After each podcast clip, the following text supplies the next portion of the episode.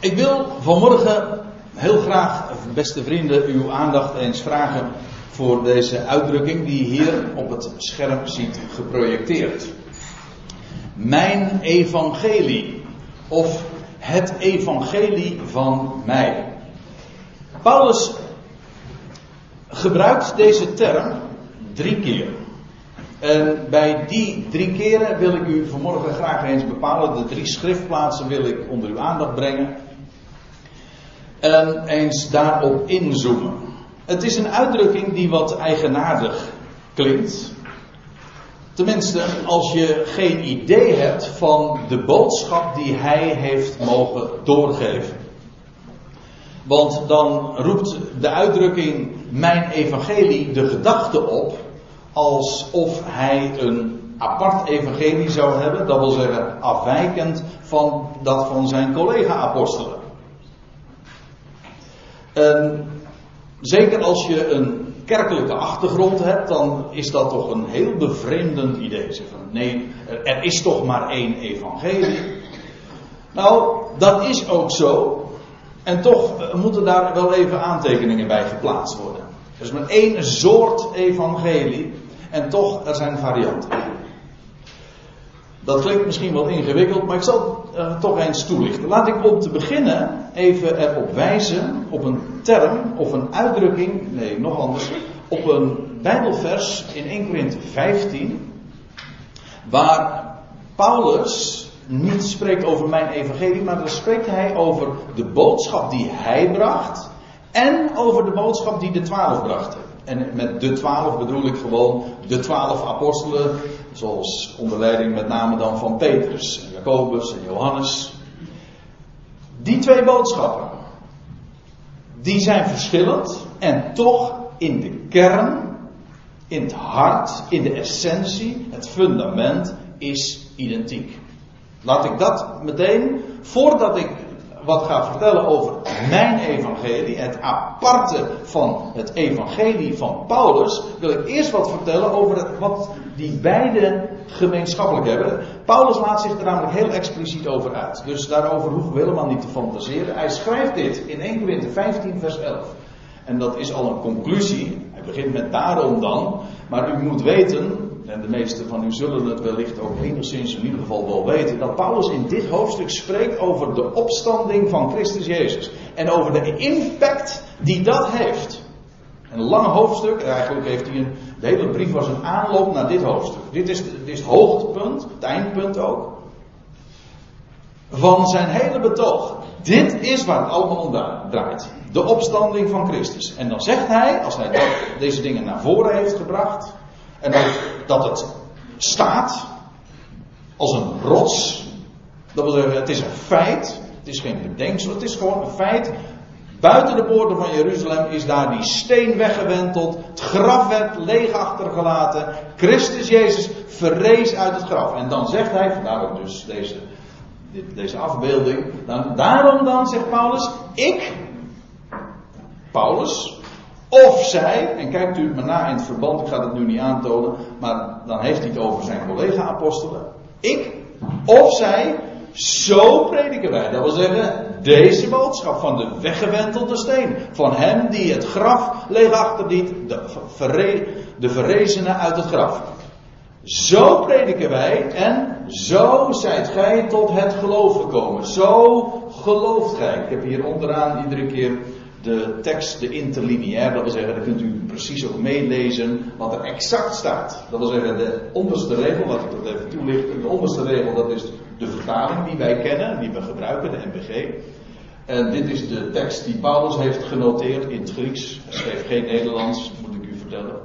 En hieronder de meest, de concordante, de meest letterlijke weergave van deze woorden. Dus eigenlijk hier moet je op letten. En dan maar hopen dat u een beetje Engels kent. En als zo niet, dan uh, lichten we dat gewoon toe. In elk geval, Paulus schrijft: Zo prediken wij, wij, ik of zij, pa Paulus of de twaalf. Deze boodschap brachten zij, de, die van het geopende graf. Daarin bestaat geen enkel verschil. De essentie, die boodschap, die is volstrekt identiek. En zo zijt gij tot geloof gekomen. Letterlijk staat er gewoon trouwens. En zo gelooft gij.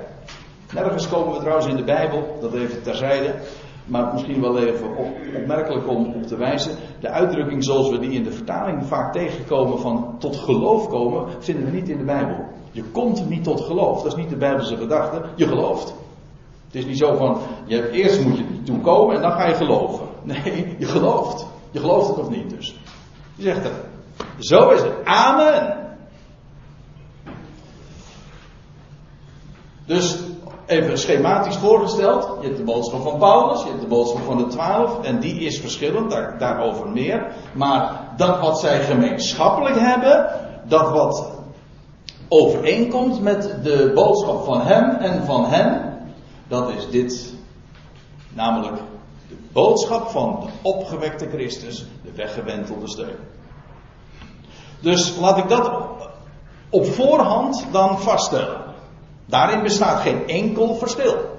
Maar goed, nu gaan we naar die uitdrukking toe waar ik, eh, dat ik ook als titel heb gegeven van deze samenkomst, van deze Bijbelstudie, namelijk Mijn Evangelie. We vinden hem drie keer in Romeinen, twee keer in de Romeinenbrief en één keer in 2 Timotheus.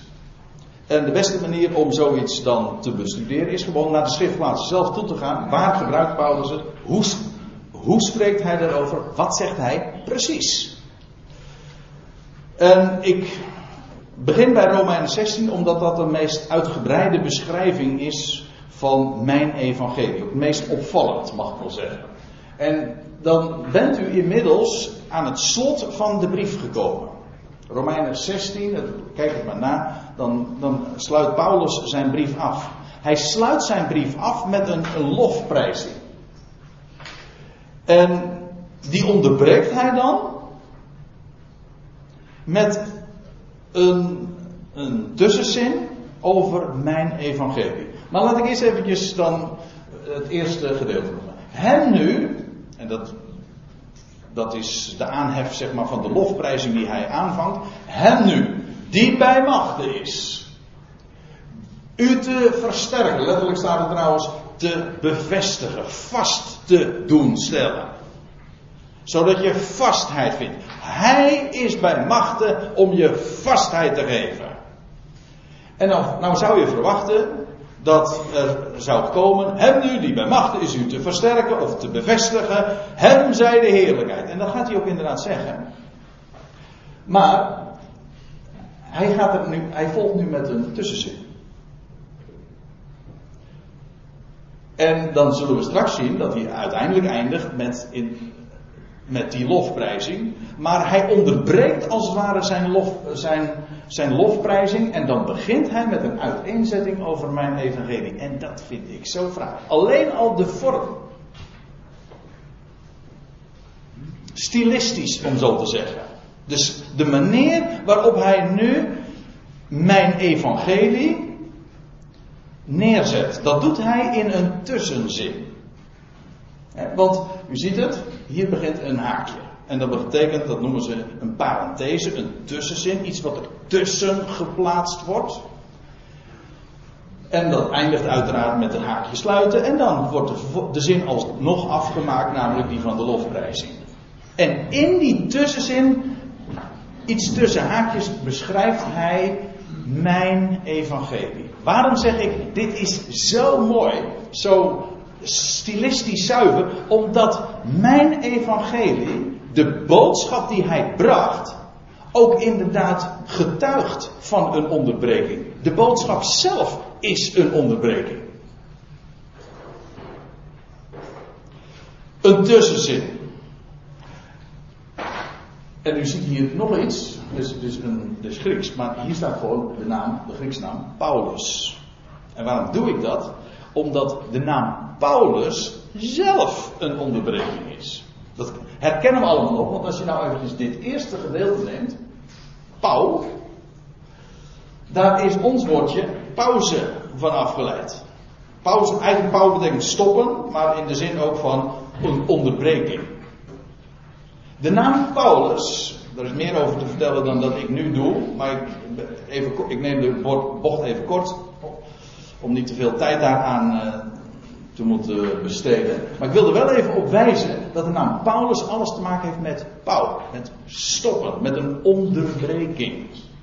Dat wil zeggen, ik had er ook nog een ander plaatje bij kunnen doen van een stopwatch. Zo, die wordt nu even ingedrukt. Straks gaat het weer verder. Paulus' boodschap is zelf een onderbreking. En dat zal ik u laten zien. Want eh, eerst al even over mijn evangelie. En dat zet hij dus tussen haakjes. Het evangelie van mij. Het goede bericht, want dat is wat evangelie betekent. Het goede bericht van mij. Natuurlijk, je kunt zeggen, goed bericht van mij, maar Paulus, jij bent toch niet het onderwerp van het goede bericht? Het is toch het evangelie van Christus? Jawel, hij zegt, ik ben ook niet het onderwerp, maar het, het, het goede bericht is aan mij gegeven, aan mij toevertrouwd, aan mij geopenbaard, zegt hij elders. Van Gods wegen. En vandaar ook mijn evangelie. Dat klinkt wat eh, parmant of wat arrogant misschien. Nee, maar dat is juist omdat aan hem deze boodschap was toevertrouwd. Door openbaring. En vandaar ook dat in deze samenkomsten altijd heel erg wordt ingezoomd. Kijk, de hele schrift komt aan de orde, maar het is de boodschap van Paulus die in deze tijd van, van kracht is en, en op de voorgrond staat. Hij is onze leermeester. Dat, die boodschap die hij bracht. Laten we verder gaan. En naar mijn evangelie en de prediking van Jezus Christus. Dat, dat woord prediking, ja, daar heb ik niks op tegen. Alleen je denkt al gauw dan aan een, een, een toga of aan een, een preekstoel. Maar het idee bij een prediking is die van, van bekendmaking. Het gaat er toch wel goed achterin allemaal.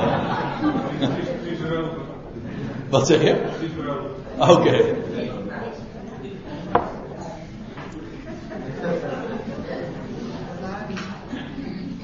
Goed, de, predik, de prediking, waarom zeg ik dat? Het, woord wat Paulus gebruikt, dat is eigenlijk een herautboodschap. Prediken, dat is maar niet op een preekstoel staan, maar dat is herauten. Iets bekendmaken. Wat, vandaar ook deze plaat.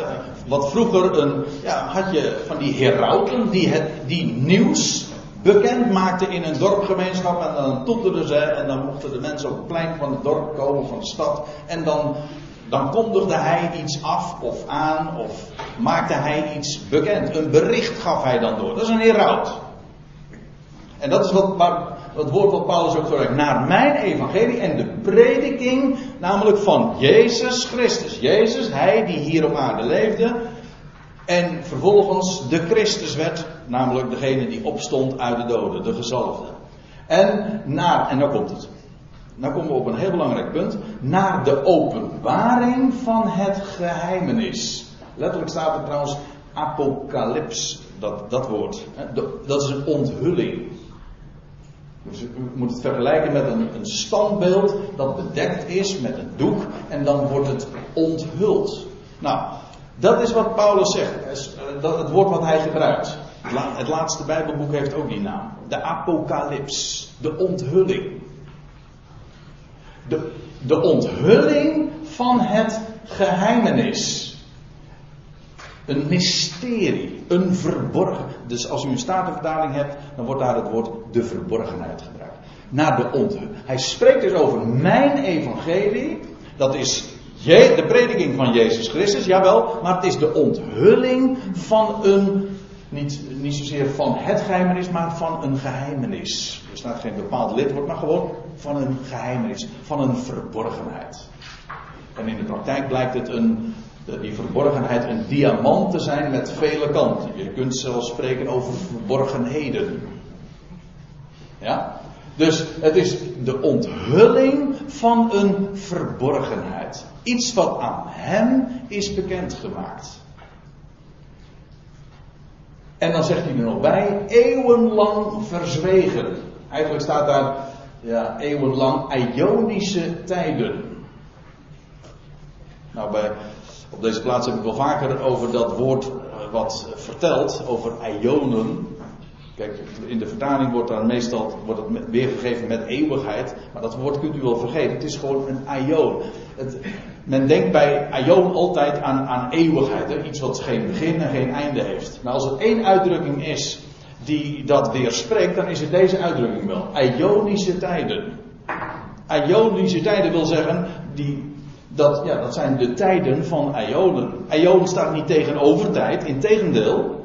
Ionen hebben juist te maken met tijden. Tijden die een aanvang hebben en die ook weer een einde hebben. Vandaar ook een tijd. Elders spreekt trouwens de apostel over voor de Ionische tijden al. Voordat die tijden van die wereldtijden begonnen, was dat al, stond dat al vast. Want het gaat hier over een onthulling van verborgen, een verborgenheid. En dan zegt hij, het is de ionen die aan onze tijd, aan de ionen die vooraf gegaan zijn, is het verzwegen, is het niet overgesproken. Wat Paulus bekend maakte, dat was een unieke boodschap. Dat was voor die tijd nooit overgesproken. Het was verzwegen. Ionische tijden verzwegen, maar thans geopenbaard. Hier is trouwens een ander woord weer wat hij gebruikt. Dat blijkt niet uit de vertaling, want die spreekt twee keer over openbaring. Maar het is onthuld en hier is het manifest geworden. Maar thans maar nu is het manifest geworden. Hoe? Wel doordat Paulus deze dingen verteld heeft, doorgegeven heeft, op schrift gesteld heeft. Wat zeg ik? Hij zegt het zelf. Dat zegt hij namelijk door profetische schriften. Het is thans manifest geworden door middel van profetische schriften. Dat wil zeggen, woorden die namens God zelf zijn gesproken, dat is wat profetisch is. Iemand die namens God spreekt. En het is op schrift gesteld, geboekstaafd, zwart op wit gezet. Het is niet alleen maar gesproken, maar God zij dank ook op schrift gesteld. Want daardoor kunnen wij anno 2012 deze dingen gewoon tot ons nemen en daar de loep op leggen en daar kennis van nemen. Geweldige dingen. Maar Paulus spreekt dus over geheimenissen die aan hem zijn geopenbaard. Paulus schrijft dat hier in Romeinen 16, maar ook op andere plaatsen in Efeze 3, in Colossense 1. Schrijft hij daarover. Over verborgenheden die hem onthuld zijn. Die altijd verzwegen waren, maar nu is het manifest geworden. Zwart op wit, opgetekend door profetische schriften. En dan staat er volgens bevel van de eeuwige God. De eeuwige God, hier weer hetzelfde woord. De Ionische God. Dat betekent niet dat God een begin en een einde heeft, maar het wil zeggen dat hij is de God van de Ionen. Hij die de Ionen zelf tot aanzijn riep. Die aan het begin stond en die aan het eind stond. Voordat, hij de, voordat de Ionen een aanvang hadden, was hij, we hadden het er juist vanmorgen nog even over. Waar, komt God vandaan? Wanneer is God begonnen? Nou, dat is een. Daar hadden we het over, een dwaze vraag. God heeft geen begin, Hij is het begin. En Hij was alles. Er was niks anders. En toen heeft Hij de Ionen gemaakt. De wereldtijdperken hebben, kregen hun aanvang. En aan het einde, dan is God Weer alles, maar dan in allen. Kijk, dat is de God der Ionen. Zo geweldig om eraan te denken dat hij God is. Dat woord Theos betekent de plaatser. Hij die alles een plek geeft. Ook gedurende die Ionen gaat er nooit iets mis.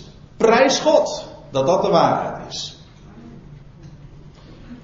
En nou staat er nog iets bij, daar wil ik ook nog even uh, op inzoomen. Volgens bevel, dat is volgens, het is opgeraakt. Het is maar niet optioneel van, nou ja, als je, eh, eh, als als het wil of zo. Nee, het is volgens bevel van de God der Ionen. Zo moet het. Want het was namelijk gedurende, dat wat Paulus vertelde, was nooit bekendgemaakt. Het was een unieke boodschap.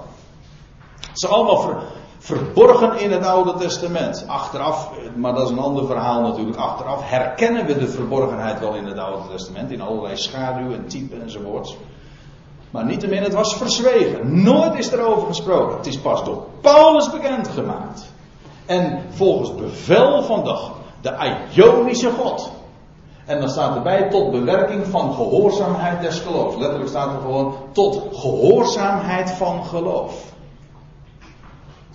En die uitdrukking, als je, ja, dan word je toch enigszins geacht op de hoogte te zijn van wat Paulus in het voorgaande had geschreven. Want 15 hoofdstukken lang heeft Paulus gesproken.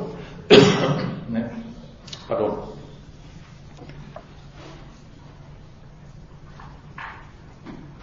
15 hoofdstukken heeft Paulus gesproken over de betekenis van geloof. En hij heeft het geplaatst keer op keer. Romeinen 3, Romeinen 4, Romeinen 5. Nou, sorry, ik moet even doorgaan.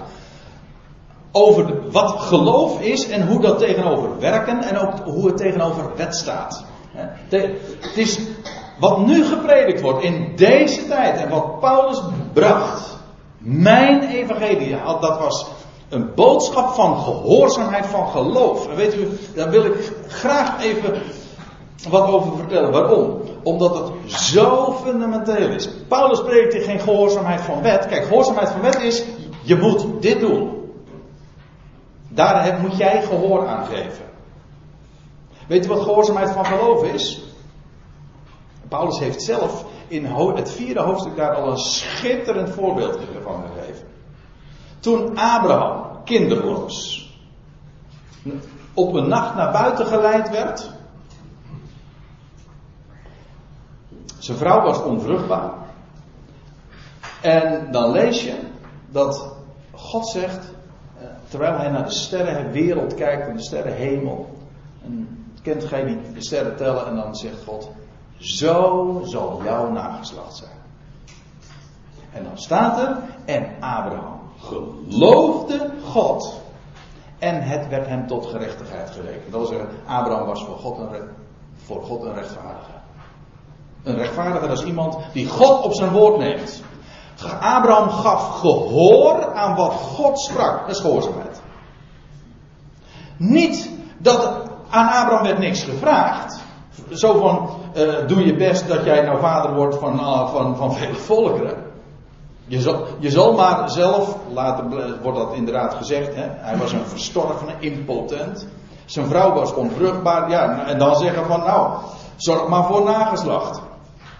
En dan nog wel in, in, als, als het zand der zee en als de sterren des hemels. Dat, dat is toch een onmogelijke opdracht. Maar dat is ook geen, dat is niet gehoorzaamheid van geloof. Gehoorzaamheid, dat is gehoorzaamheid van wet. Zo van, jij moet dat doen. En als je dat doet, nou dan ben je gehoorzaam. Dat is gehoorzaamheid naar wet of naar werken. Maar gehoorzaamheid van geloof is van een compleet andere orde. God belooft. God zegt, zo zal jouw nageslacht zijn. Geef ik jou zo nu onvoorwaardelijk op een briefje. Dat is de waarheid. Abraham geloofde God. Hij gaf gehoor aan dat wat God zei. En Abraham die zei, die wist, als God dat zegt, dan gebeurt dat. Hoe die dat doet, dat is mijn zaak Dat is, dat is zijn zaak. Maar daar sta ik. Dat is geloof. Dat is gehoorzaamheid van geloof. En dat is wat vandaag ook gepredikt wordt. Niet gehoorzaamheid van wet. Niet prediking van dit moeten jullie doen, dat moeten jullie doen. Ga eens wat netter leven. Dat is allemaal heel vroom misschien, heel godsdienstig. Maar het is niet het evangelie. Het is niet mijn evangelie van Paulus. Nee, wat hij predikt onder de natieën, dat is gehoorzaamheid van geloof.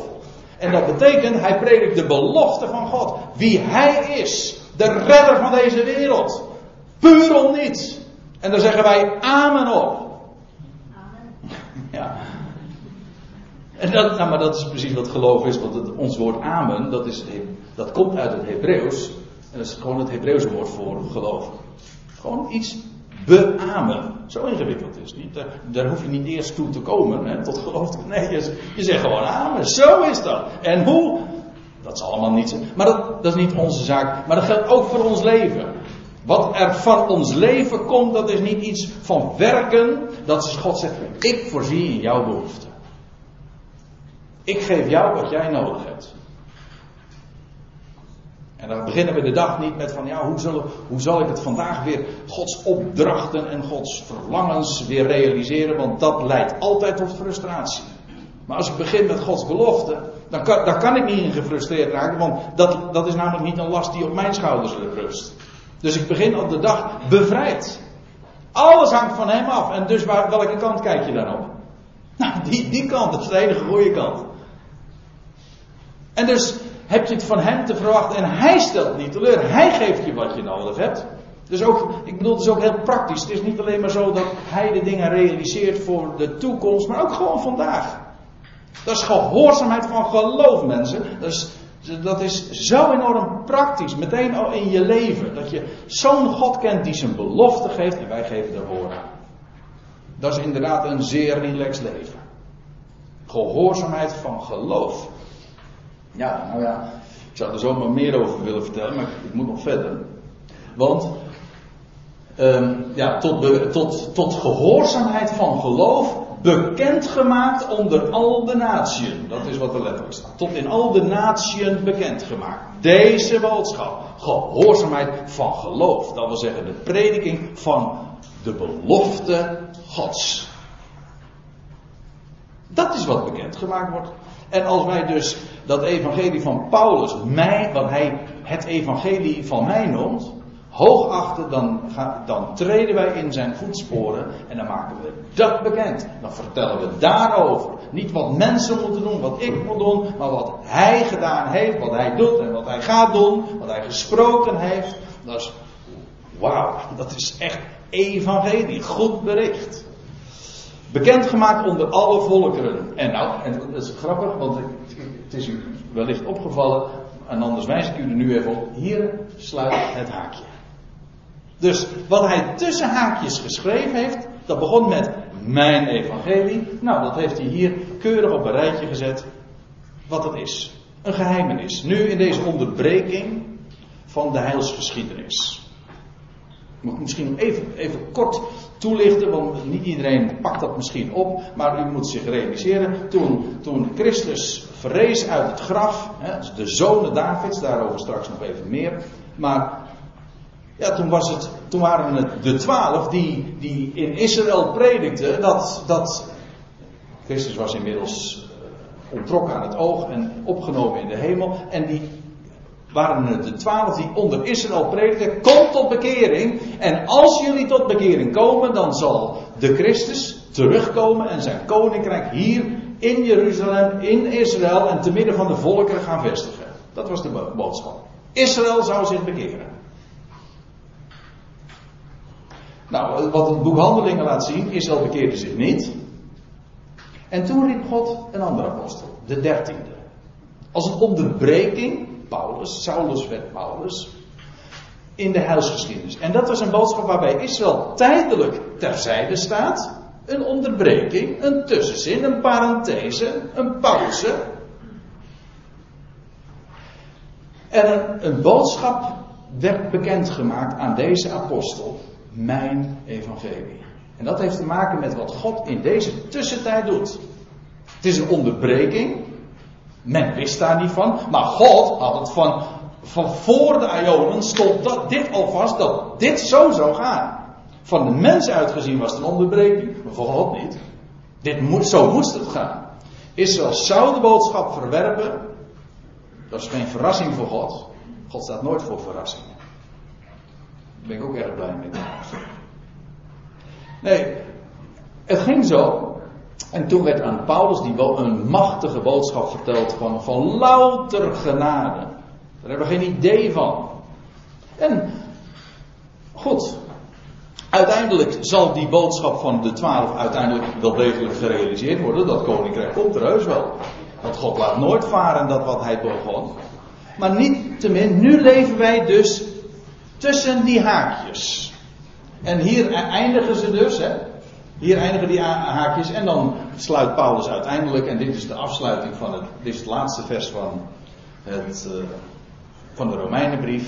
En nu sluit Paulus alsnog af met die, die lofprijzing waar hij mee was begonnen en die was onderbroken. Hem, de alleen wijs, ja, hem, de alleen wijze God, de enige God, zij door Jezus Christus de heerlijkheid. Dat wil zeggen, die heerlijkheid zij aan de alleenwijze God. Hoe? Wel door middel van Jezus Christus. En hem zij de heerlijkheid in alle eeuwigheid. Nou ja, als u letterlijk bekijkt, tot in de ionen. Dat is dus wat er staat. Niet tot in alle eeuwigheid. Het woord alle staat er sowieso al niet. En eeuwigheid staat er ook niet. Het staat gewoon ionen. Meervoud. Maar waarom heeft men dat zo vertaald? Ja, dat moet u niet aan mij. Die vraag stel ik me namelijk ook. Waarom heeft men dat zo gedaan? Nou, en daarom komen we onder andere ook bij elkaar om uh, elkaar daarop te wijzen. Mensen, dit staat er. Tot in de Ionen. Amen. Ja, ik sluit nu nog niet af. Jongens, even voor de duidelijkheid. Maar, nee, want ik heb namelijk nog twee schriftplaatsen te bespreken. Iets minder lang trouwens, maar dat, dat, is de afsluiting van wat Paulus te, melden had. En je zou kunnen zeggen, het is de afsluiting van de hele brief. Dat is ook zo natuurlijk. Maar het is ook een, een, een bevestiging, het, het beamen van wat Paulus juist in deze dingen, in deze lofprijzing en in de onderbreking daarvan naar voren gebracht heeft. Mijn evangelie. Zo uniek. Zo machtig. Altijd verzwegen. Ionenlang. Maar nu onthuld en ook manifest geworden en onder de natie gepredikt. Geloof. We gaan naar Romeinen 2. Daar laten we dus heel erg terug in uh, deze brief. En dan gebruikt Paulus ook dus die uitdrukking. Romeinen 2, vers 16. En ik wil het gewoon noemen, want als we accuraat uh, de Bijbel bestuderen, dan moet je alle voorkomens, in dit geval niet zo moeilijk, want er zijn maar drie teksten, drie schriftplaatsen waarin die uitdrukking voorkomt. Die moeten we dan ook inderdaad voor het voetlicht brengen. En ik ontkom er niet aan om even een, een paar versen te skippen, zeg maar, om, om daaraan voorbij te gaan, want het is een heel betoog, dat doet nu even niet de zaak. Het gaat me even om wat Paulus dan zegt, dat hij spreekt over, over wat er gaat gebeuren. Het gericht wat straks zal plaatsvinden. Ten dagen of in de dag dat God het in de mens, in de mensen verborgene oordeelt. Letterlijk staat er dat de verborgen dingen van de mensen, niet in de mensen alleen, maar ook van de mensen, wordt, zal, uh, zal gaan oordelen. Sommige mensen die denken, ik heb die conclusie wel eens gehoord, en die denken trouwens, ik, ik ben er ook uh, van verdacht of van beschuldigd, dat ik het oordeel van God zou ontkennen. Omdat je gelooft dat alle dingen wel gemaakt worden, zou dat een ontkenning zijn van het oordeel, maar dat is totaal niet aan de orde. In, ook in de boodschap van de apostel Paulus speelt het oordeel, het gericht, een belangrijke rol. Moet je nooit wegvlakken. Er is ook geen enkele reden toe. Sterker nog, ik durf te beweren dat het oordeel, het feit van een oordeel en van een gericht, een goede boodschap is. Het goede bericht is juist goed omdat God ook oordeelt. Dat wil zeggen de dingen recht zet, want dat is wat gericht eigenlijk ook gewoon betekent. Richten, iets recht zetten. En er is zoveel krom in deze wereld. En er is zoveel onrecht. En alles gaat God recht zetten. Niets wordt daarbij voorbij gezien. Al wat verborgen is, het komt allemaal in de openbaarheid. Dat wil zeggen, God gaat daarmee aan de gang. En hij, dat wat krom is, zal worden gericht. En dat is een heel goed, goede boodschap. Dat betekent trouwens ook, en dat wil ik er wel bij zeggen. Oordeel in de Bijbel is niet negatief, is positief. Het is, mag een pijnlijke ingreep zijn, maar het is, het is een operatie die noodzakelijk is. Het feit dat God de mensen opwekt, ook bij de grote witte troon, en, en dat de boeken opengaan. Dat is juist omdat God een plan heeft met die mensen, met deze wereld. Hij gaat de dingen rechtzetten. Daarom is dat een geweldige boodschap. Het is, het is een witte troon, vergis u niet hoor. Ja. Sorry. En de barmhartige zit erop. Ja, want dat wou ik nog, eh, dat wou ik even vertellen nog. Dankjewel Theo. Uh, hij zegt erbij, het in de mensen verborgen oordeel, volgens mijn evangelie door Christus Jezus. Hier weer, het, volgens het evangelie van mij door Christus Jezus. Hier zegt hij, hij spreekt hier dus over het oordeel, over die dag, ongeacht wanneer dat zal zijn. Waarin alles, al het, wat, wat nu nog verborgen is, gaat allemaal rechtgezet worden. Gericht worden. En hij zegt daarbij, volgens mijn evangelie. Het goede bericht dat ik vertel. Want het is een goed bericht. Want je, je zou kunnen zeggen van oordeel en evangelie, dat zijn eh, dat staat toch tegenover elkaar? Nee, die twee hebben alles met elkaar te maken. Hij gaat alles rechtzetten. En door wie doet hij dat? Nou, met dank aan Theo die dat al even een voorzetje gaf. De barmhartige. Hij heeft het oordeel, dat lezen we ook elders in Johannes Evangelie, onder andere. Degene die dat in handen is gegeven, dat is Christus Jezus. Dus het oordeel van God, maar hij heeft het overgegeven aan zijn zoon, Christus Jezus. En ik heb dan de neiging om dan iets aan toe te voegen, namelijk, of uh, aan toe te lichten aan de hand van Paulus' eigen brief. Christus Jezus, wie is dat? Nou, de mooiste vind ik altijd nog in 1 Timotheus 2. De mens Christus, er is één God. En er is één middelaar van God en mensen. En er staat erbij, de mens Christus Jezus. Die zichzelf gaf tot losprijs voor allen. De prijs is voor allen betaald.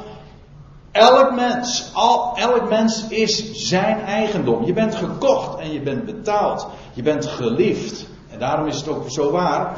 Het oordeel is in handen van iemand die zijn leven ooit gaf voor iedereen. Die de prijs betaalde, die iedereen kocht, zodat je het eigendom bent van hem.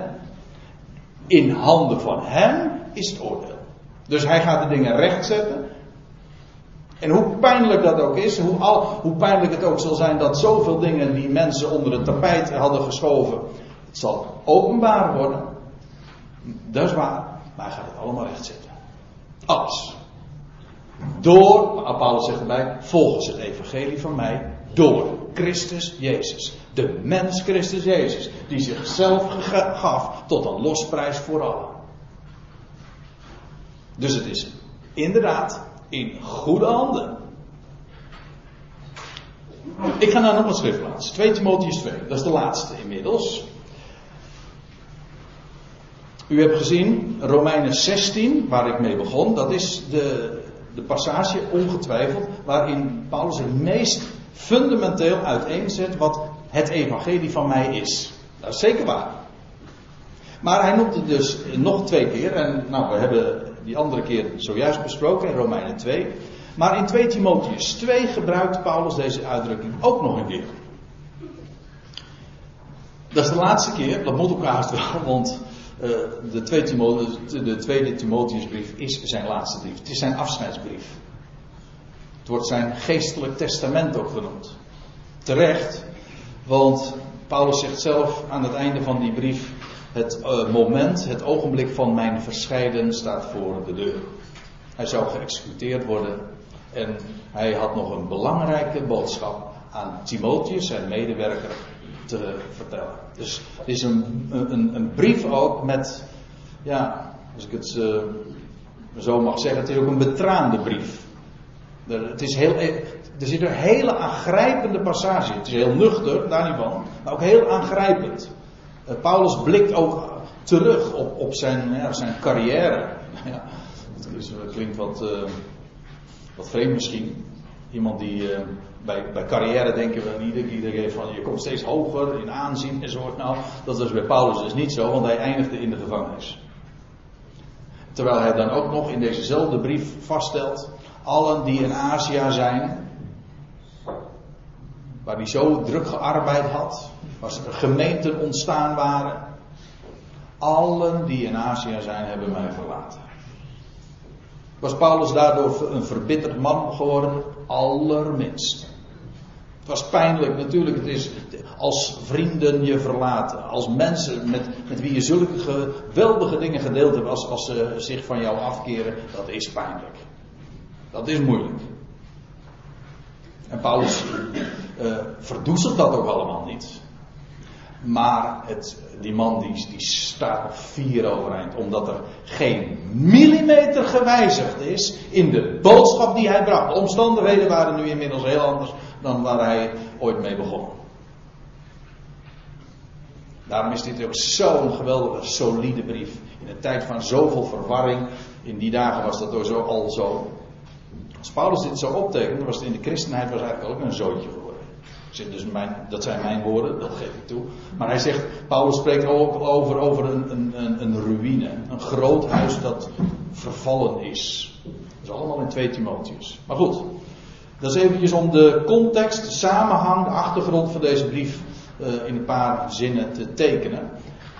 Nu gaan we eventjes naar dat, die tekst toe waar hij spreekt over, de, over mijn evangelie, het evangelie van mij. En dan zegt hij dit in 2 Timotheus 2, vers 8. Weer die weggewentelde steun. Waarom? Wel, hij schrijft dit.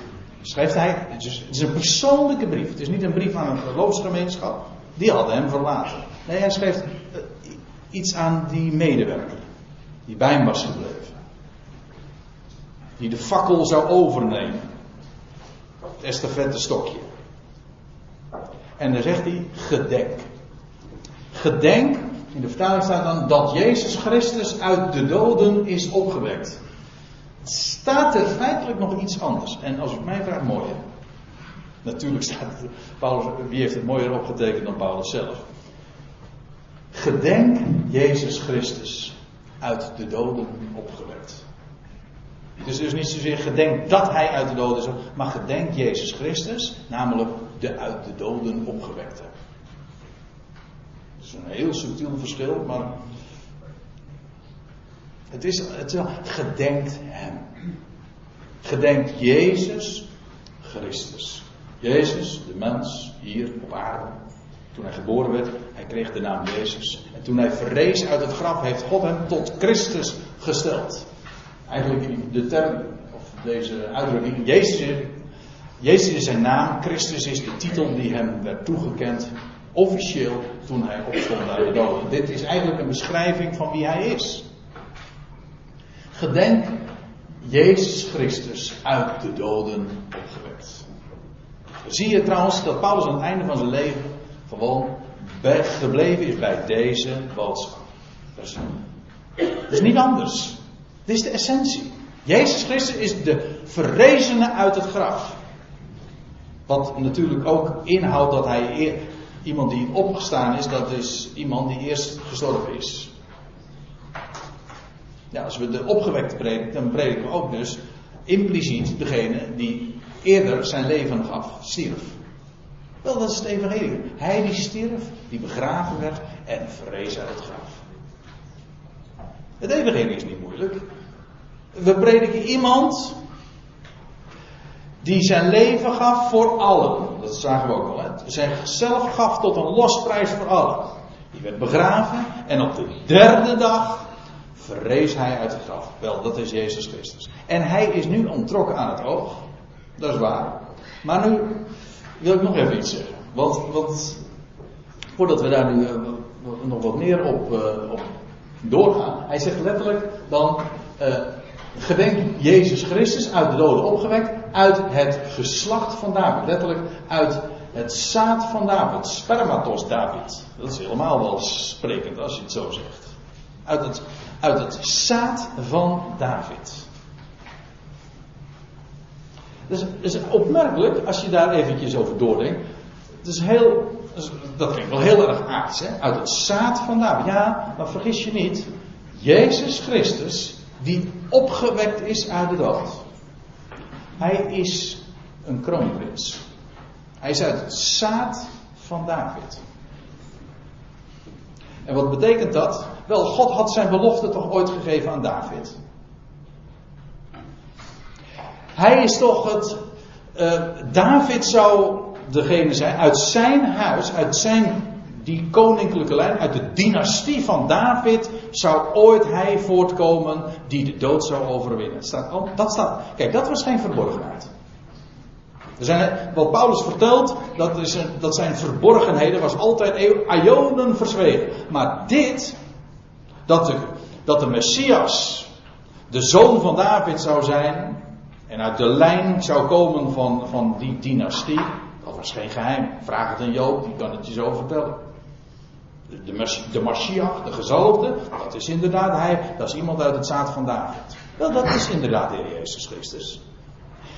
Moet u maar eens een keertje opletten in evangelieprediking in het boek Handelingen. Ook bij de apostel Paulus. Hij vertelt altijd de boodschap van de zonen Davids. We zullen dat straks ook zingen. De zonen Davids. De kroonprins. Uit de Davidische dynastie.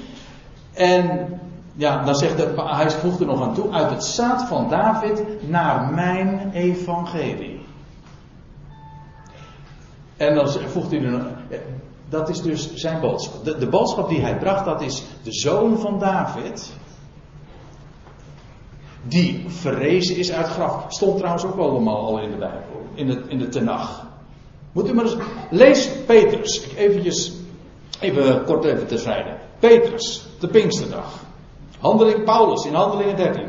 Die, de, als ze dan in een Joods publiek zijn. In de synagoge. Dan vertellen zij dat. Dan doen ze de, het boek Psalmen open en dan vertellen ze.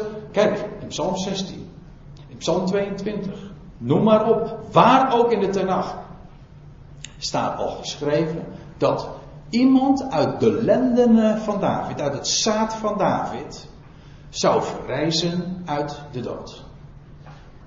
Dat staat gewoon. En ook in beeld wordt dat zo duidelijk gemaakt. En waarom noemt Paulus deze dingen? Hij zegt: Het is mijn evangelie. Ik, ik vertel de boodschap van de, van de kroonprins uit het huis van David. En maar wat is daar zo Paulinisch aan? Wat is, daar zo, wat is daar zo uniek aan van zijn evangelie? Wel, Paulus zegt er nog iets bij.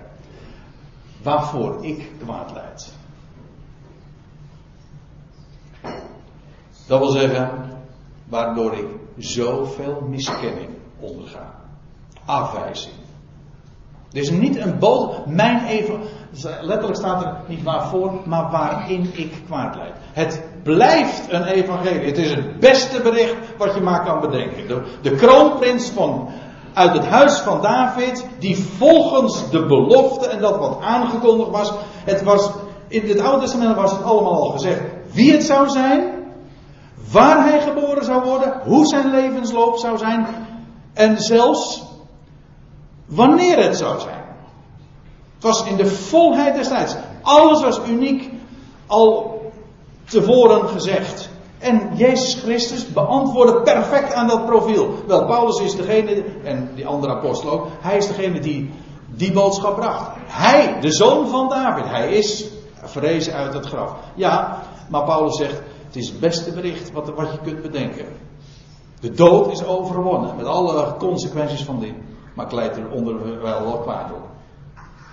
Dat is wonderlijk. Als je beste bericht hebt, wat, wat je maar denkt, kun je zeggen van nou, wat je kan vertellen, je bent door God geliefd. God is God, heeft een plan, je bent gekocht en betaald. Hij is de redder van alle mensen.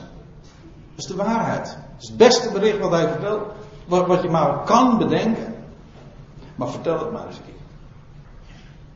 Nou, Paulus had daar ervaring mee. Hij zegt, ik leid er kwaad over.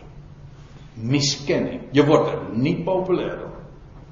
Of zoals die prediker ooit zei, ik zeg het hem graag na. Jezus Christus stenigde ze. Nee, eh, nee, pardon. Jezus Christus kruisigde men. Paulus stenigde men. Denk nou niet dat ze voor jou de rode loper uitleggen. Als jij datzelfde, diezelfde boodschap gaat vertellen. Gewoon zijn woord. Mensen denken dat wel, dat je de popiopie van, sorry als ik het zo zeg, uh, van kan worden. Dat je, da, dat daar een carrière mee op. En nou, Paulus zegt dit ook aan het einde van zijn carrière, in een gevangenis. En hij zegt er nog bij, waarvoor ik kwaad leid. Niet alleen maar doordat hij nu gevangen zat hoor. Maar dan ook nog eens een keertje alle tegenstand van binnenuit. Dat is nog het ergste trouwens. Waarvoor ik kwaad leid en zelfs boeien draag als een misdadiger. Tot, letterlijk staat er tot boeien aan toe als een crimineel. Als een, ja, als een misdadiger. Dus ik leid kwaad, zegt hij, in dat goede bericht. Ik leid kwaad, miskenning, aanwijzing. Wordt kwaad van mij gesproken. Tot boeien toe. Nou, zover zijn we nog niet. Je kunt wel eens klagen over miskenning. Maar wat Paulus had onderuit, hij schreef dit terwijl hij verboeid was, gevangen, kon geen kant op. Hij werd gerekend als een crimineel, moet u nagaan. Een, een zo'n hoogstaande man, zo'n integere man. Die het alleen maar ging om de waarheid. Hij vertelde gewoon wat hij wist. Ja, maar hij was wel een crimineel. Door de orthodoxie, moet ik erbij zeggen, door de godsdienstigheid. Op initiatief daarvan was hij overgeleverd aan de Romeinen.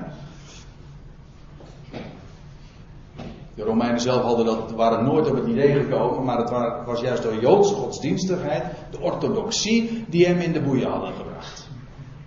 Voor de Romeinen, voor de wereld was hij gewoon, ja, zo gaat dat nu eenmaal. Voor de boodschap die we kennen ben je gewoon een dorpsgek. Nou, niet helemaal serieus. Als Paulus in Athene is en hij brengt die boodschap van de opgewekte Christus, van die ene God, dan zeggen nou, we horen je nog wel eens een keertje erover. Kijk, statistisch gezien is het niet erg handig misschien om deze boodschap te brengen. Want de kans is groot dat je afwijzing te mee te maken krijgt. Maar onder die mensen die die boodschap afwijzen, en dat is wat men en masse doet, zijn er enkelingen die er wel oren naar hebben. Ik moet erbij zeggen, waarvoor God de ogen, eh, waarvoor God de, oren en de ogen inderdaad opent in het hart. Want ook dat is geen verdienst. Als je die dingen mag zien, mag horen, mag kennen, mag ervaren, dat is een genade van God. Nou, Paulus zegt, ik draag boeien, ik, ik, tot boeien, ik leid kwaad tot boeien aan toe als een crimineel. Hoe kan dat? Hij had net gesproken over die zoon van David. Maar daar wilde ik nog even één ding over de, voor zeggen. Want hoe was het met David? David was gezalfd. Lees het maar na in het boek samen. Hij was gezalfd tot koning. U weet wel, die man uit, de stad van Bethlehem. Gezalfd tot koning, die herder. En wat had, hij had de overwinning behaald over de vijand. Ik bedoel Goliath. Zijn kop had hij meegenomen en begraven in Jeruzalem. Nou, dat is een nadenkertje, maar goed. Hè. Ah, de overwinning was behaald. Toen was, hij, was hij toen koning? Nee, nee, helemaal niet. Verder van dat zelfs. Het zal nog een hele tijd duren. Eerst kwam hij. Hij was gesteld al tot. Hij was de kroonprins. Hij was degene die bestemd was voor de troon. Was, stond ook al absoluut vast. Maar het zou nog een hele tijd duren. Alvorens hij daadwerkelijk op de troon kwam. En hij werd vervolgd in die tussentijd door. Saul, Saul, wat vervolgt gij mij? Ja, dat is een. Uh, dat noemen ze een anachronisme. Hè? Ik zie nou twee dingen door elkaar te halen, maar het klopt wel precies. Saul, grootste tegenstander. En dan werd hij door vervolgd. En uiteindelijk kwam hij wel op de troon. Er was ook weer die onderbreking. Wel Paulus, die eerst Saul heette, die uh, is, de, is de, eh, de, de, boodschapper van die boodschap, uh, van, van dat bericht van de zonen Davids, die nu, die bestemd is voor de troon. Hij is gezalfd, hij is de overwinnaar, maar dat hij op de troon komt, dat duurt nog even. En ik was afgelopen zondag, afgelopen vrijdag bij Esther, die hier achter in de zaal zit. En toen hebben we nog uitgebreid gesproken over een geschiedenis over, van een kleine Joas. Een, kroonprins. En dat is zo mooi. De meeste van u kennen misschien niet eens dat verhaal.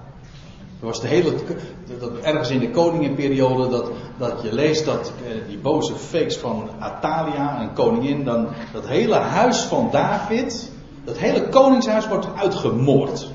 En nou, dat bestond dus niet meer. Dat was een grote tragiek, want ja, God had zijn belofte aan het huis van David gegeven en het huis van David was uitgemoord. Ja, maar wat bleek nou? Er was één mannetje, pasgeboren uh, kereltje, was in veiligheid gebracht. Nou, hoe, dat doet me even niet de zaak. Hij was in veiligheid gebracht en was in de beddenkamers ondergebracht van de tempel, van het heiligdom. En dan pas, als zeven, en als hij dan zeven jaar is, dan wordt hij uitgeroepen tot koning. En inderdaad, dan wordt hij de koning daar in Jeruzalem. Een schitterende geschiedenis, maar toen hebben we het er afgelopen vrijdag over gehad. Het staat me nog zo mooi voor de geest. Ik, dat dit ook een beschrijving is van het evangelie van de zoon van David. Je zou zeggen van ja, die belofte die God ooit had gegeven aan het huis van David, wat zien we daarvan? Het huis van David, dat daar ooit, dat daar in Jeruzalem, waar nu zo enorm veel ellende over is, waar de hele wereld politiek over struikelt, ja, huis van David, vrederijk, zien we helemaal niks van. Nee, maar ik, ik heb een goed bericht. Mijn evangelie. Daar is een kroonprins. Die is momenteel, betrokken aan het oog, heel wel bewust. Hij is in veiligheid gebracht. Hij bevindt zich in het heiligdom. Hij is verborgen in het huis van God. En TZT zal hij, als de tijd tot volheid komt, dus die zeven jaar is, zal hij alsnog op de troon komen. Er gaat nooit iets mis, dat bedoel ik te zeggen. Dus er mag dan sprake van een onderbreking zijn. Dat is mijn evangelie. Want God maakt af dat waar hij mee begon. En dan zegt Paulus, en dat is het laatste wat, waar ik me op wijs. Want we hebben nu al die schriftplaatsen zien over mijn evangelie. Hij zegt tot boeien aan toe, toe als, een, als een crimineel, als een misdadiger. Maar zegt Paulus erbij, maar het woord van God is niet geboeid.